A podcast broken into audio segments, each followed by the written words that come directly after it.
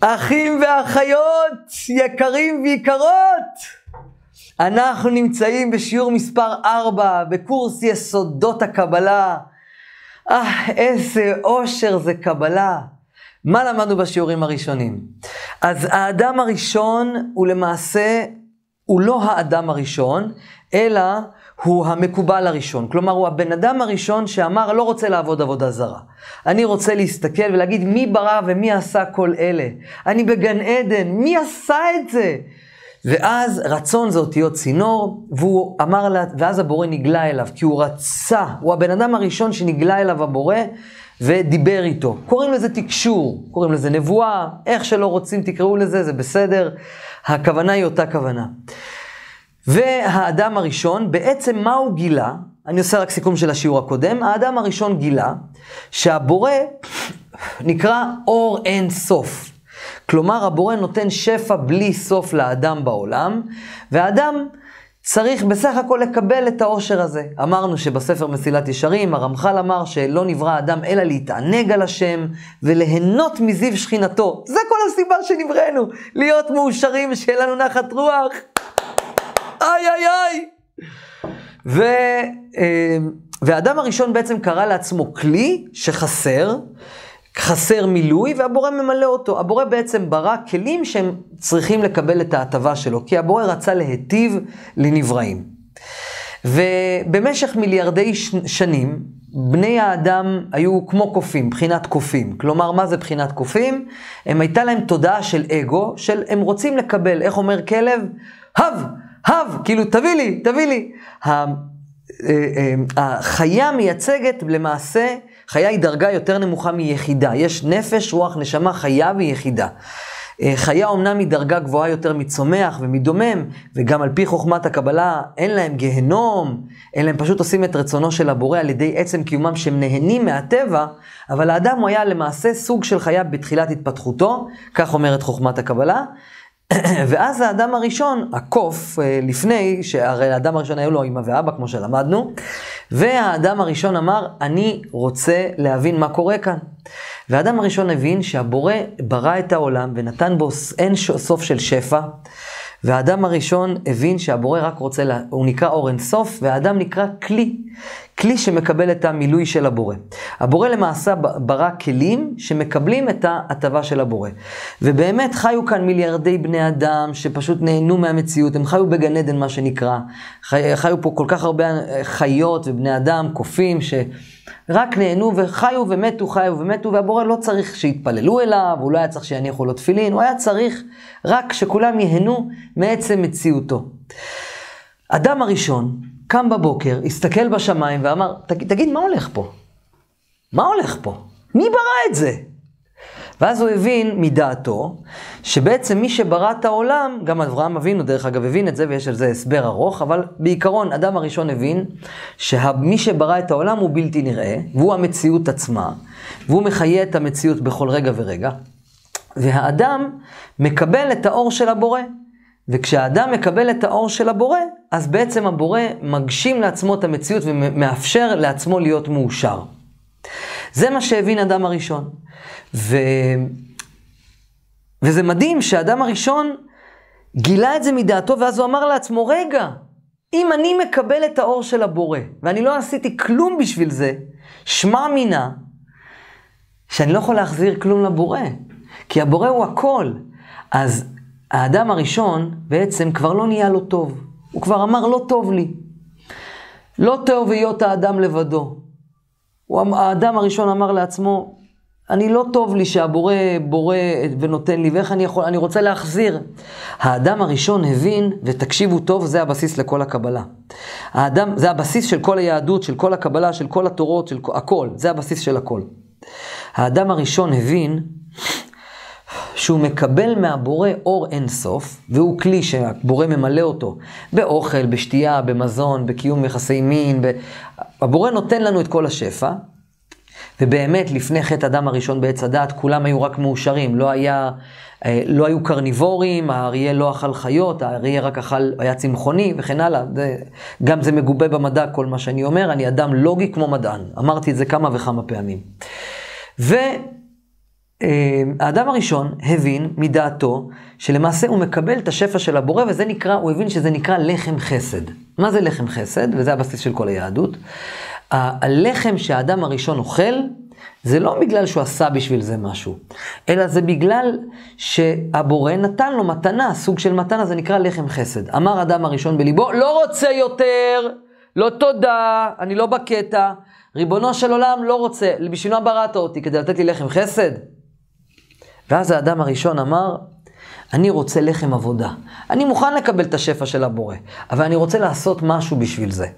אז מה עשה הקדוש ברוך הוא? נגלה לפניו בגלל שרצון זה אותיות צינור, ואמר לו הקדוש ברוך הוא.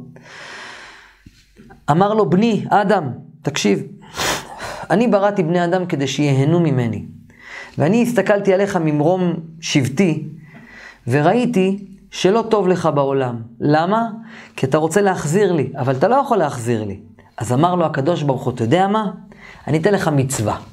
אם לא תעשה אותה, אם תקיים את המצווה הזאת, אז אתה כאילו עבדת בשביל השפע הזה של נקרא גן עדן. אמר לו האדם הראשון, יאללה, מה אתה רוצה? אמר לו, אל תאכל מפרי, מכל פרי עץ הגן תאכל, חוץ מפרי עץ הדעת, אל תיגע ממנו, אל תאכל אותו.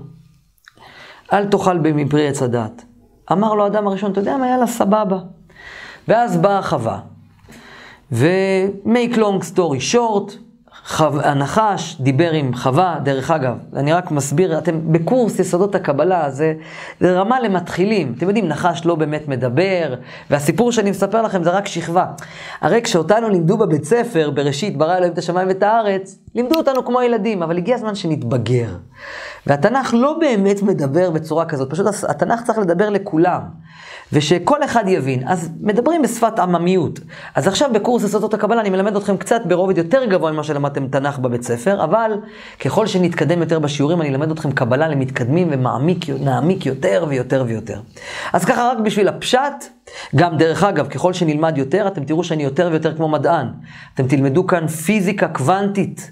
אתם תלמדו על התאים האטומיים ואיך נוצר היקום מבחינה אבולוציונית. ובסופו של דבר אתם תבינו שאין סתירה בין המדע לבין הקבלה בכלל. פשוט צריך להסביר וללמד את זה בצורה שכל אדם יוכל להבין. אז, אז אדם הראשון, למעשה, באה חווה, דיברה עם, דיברה עם נחש, הנחש אמר לה ככה, אם תאכלו מפרי עץ הדעת, נכון שאתם תמותו, נכון, אבל אתם גם תוכלו להבדיל בין טוב לרע. כלומר, מה אמר, מה אמר נחש? בעצם, הנחש, מה הוא אמר לחווה? הוא אמר לה, תשמעי, את, את ואדם רוצים לעשות נחת רוח לקדוש ברוך הוא? על ידי זה שאתם בראתם לעצמכם מצווה לא לאכול מפרי עץ הדעת? אמר הנחש לחווה, אמר לה, חווה, אם תאכלי מפרי עץ הדעת, היצר הרע ייכנס בתוכך פנימה, תהיה לך אפשרות לבחור בין טוב לרע, הקושי שלך לבחור בטוב הוא יהיה יותר גדול, וכשתעשי את רצונו, את הרצון הנכון, כשתילחמי באגו שלך ותהיי מדויקת עבור עצמך, תעשי נחת רוח יותר גדול לקדוש ברוך הוא. וככה לחם העבודה שלך יהיה יותר, יגיע לך הרבה, כל השפע שלך יגיע לך מתוך עבודה. אמרה לו חווה, מה באמת? אמר לה כן.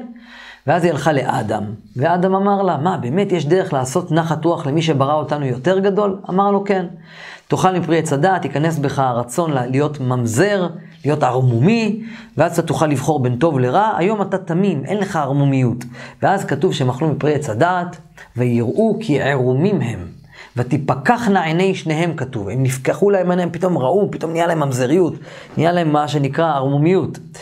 ו... וזה סוד אור וכלי על פי הקבלה, שהבורא הוא אור אינסוף, והאדם הוא למעשה כלי שמקבל מילוי מאת האור האינסוף.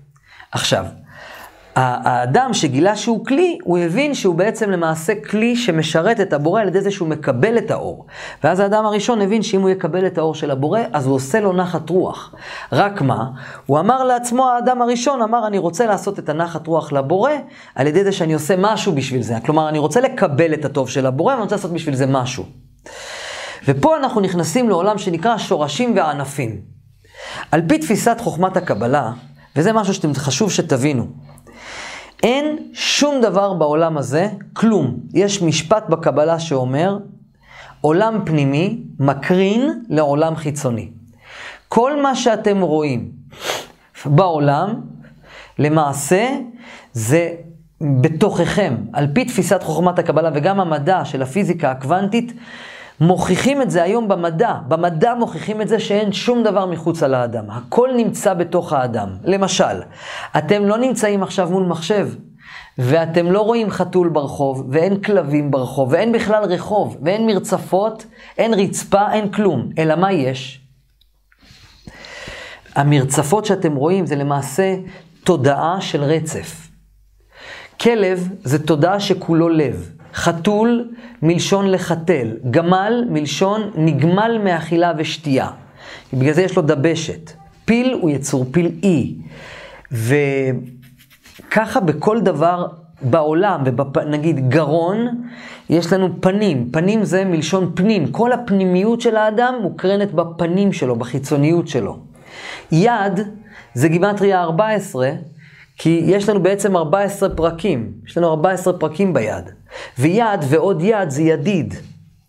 ויש לנו אה, גוף, גוף זה מגוף. הוא שומר והוא מגוף על הנשמה. כל דבר יש לו הסבר על פי הקבלה. כל העולם למעשה הוא סוגי תודעה. סוגי תודעה. יש תודעה בעולם. אחי ואחיותיי היקרים והיקרות, כשילד, תינוק נולד, יש לו תודעה של ילד. אתם רואים ילד דתלי, דתלי, והוא נורא קטנוני כלפי דברים מאוד מאוד קטנים. ככל שאנחנו מתבגרים, אז דברים קטנים פחות מעסיקים אותנו, אנחנו מסתכלים יותר במקרו ולא במיקרו. וכך גם אנחנו, בני האדם, צריכים להבין שכל העולם שמחוצה לנו למעשה נמצא בתוכנו. בעצם יש דומם, צומח, חי ומדבר. דומם זה למעשה סוג של תודעה, של אדם שאומר לעצמו, הכל טוב, כל מה שקורה בעולם זה לטובתי, תודעת דומם, כתוב וידום אהרון.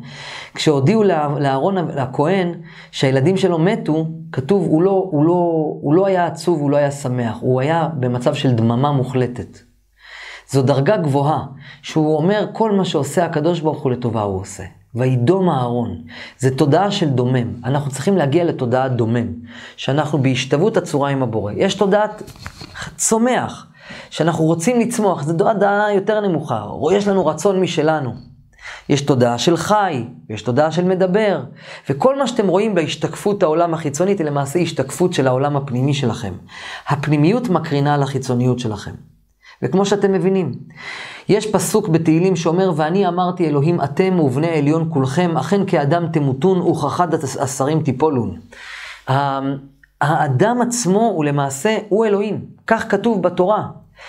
כשכתוב בתורה, הקדוש ברוך הוא אומר בעצמו, אנחנו זה הבורא. וכל אדם צריך להגיד, כך כתוב במדרש, כל אדם צריך להגיד, בשבילי נברא עולם. בגלל זה נברא אדם ראשון לבד יחידי בעולמו. זאת הסיבה.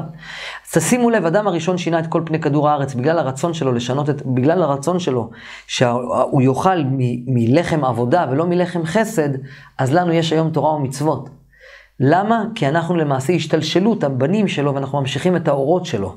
הוא גרם לעולם להתעלות יותר גבוה. אבל את זה כבר אנחנו נלמד בשיעורים הבאים. רק לסיכום השיעור הזה, החי ואחיותיי היקרים והיקרות, הבורא נקרא אור אינסוף, אנחנו נקראים כלי, הבורא רוצה למלא אותנו, ואנחנו רוצים להגיד לבורא, לא ככה מתוק. אנחנו לא רוצים לקבל את האור שלך ככה, אנחנו רוצים לעשות בשביל זה משהו.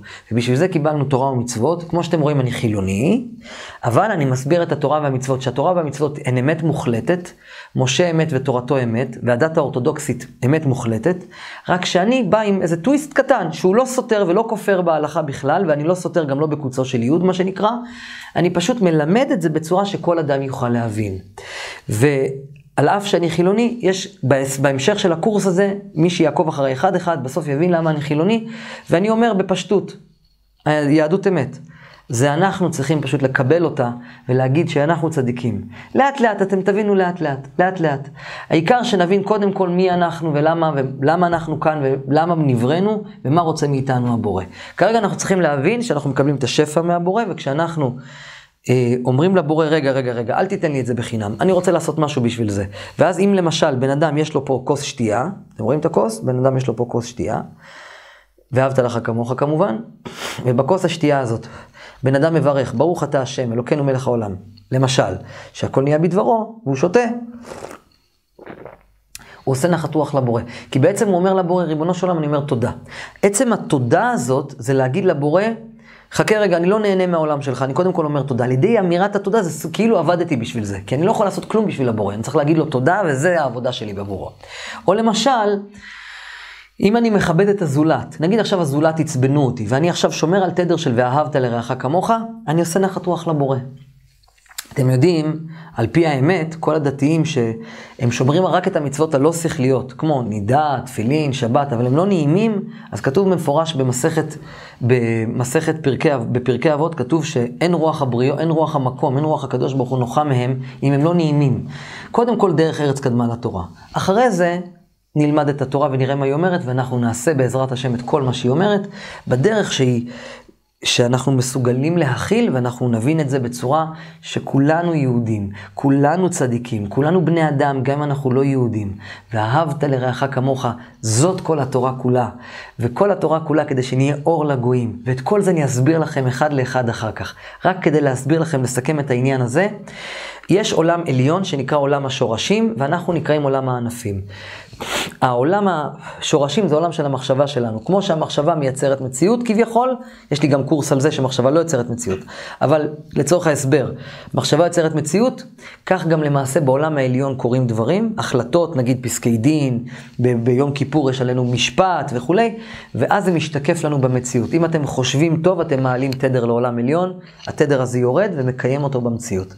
כשמקובל נופל, נגיד, כשמקובל נופל ברחוב, אז הוא לא שואל את עצמו, אה, מה, מה עשיתי, כמו בני אדם רגילים, אלא המקובל אומר לעצמו, מה זה רצפה?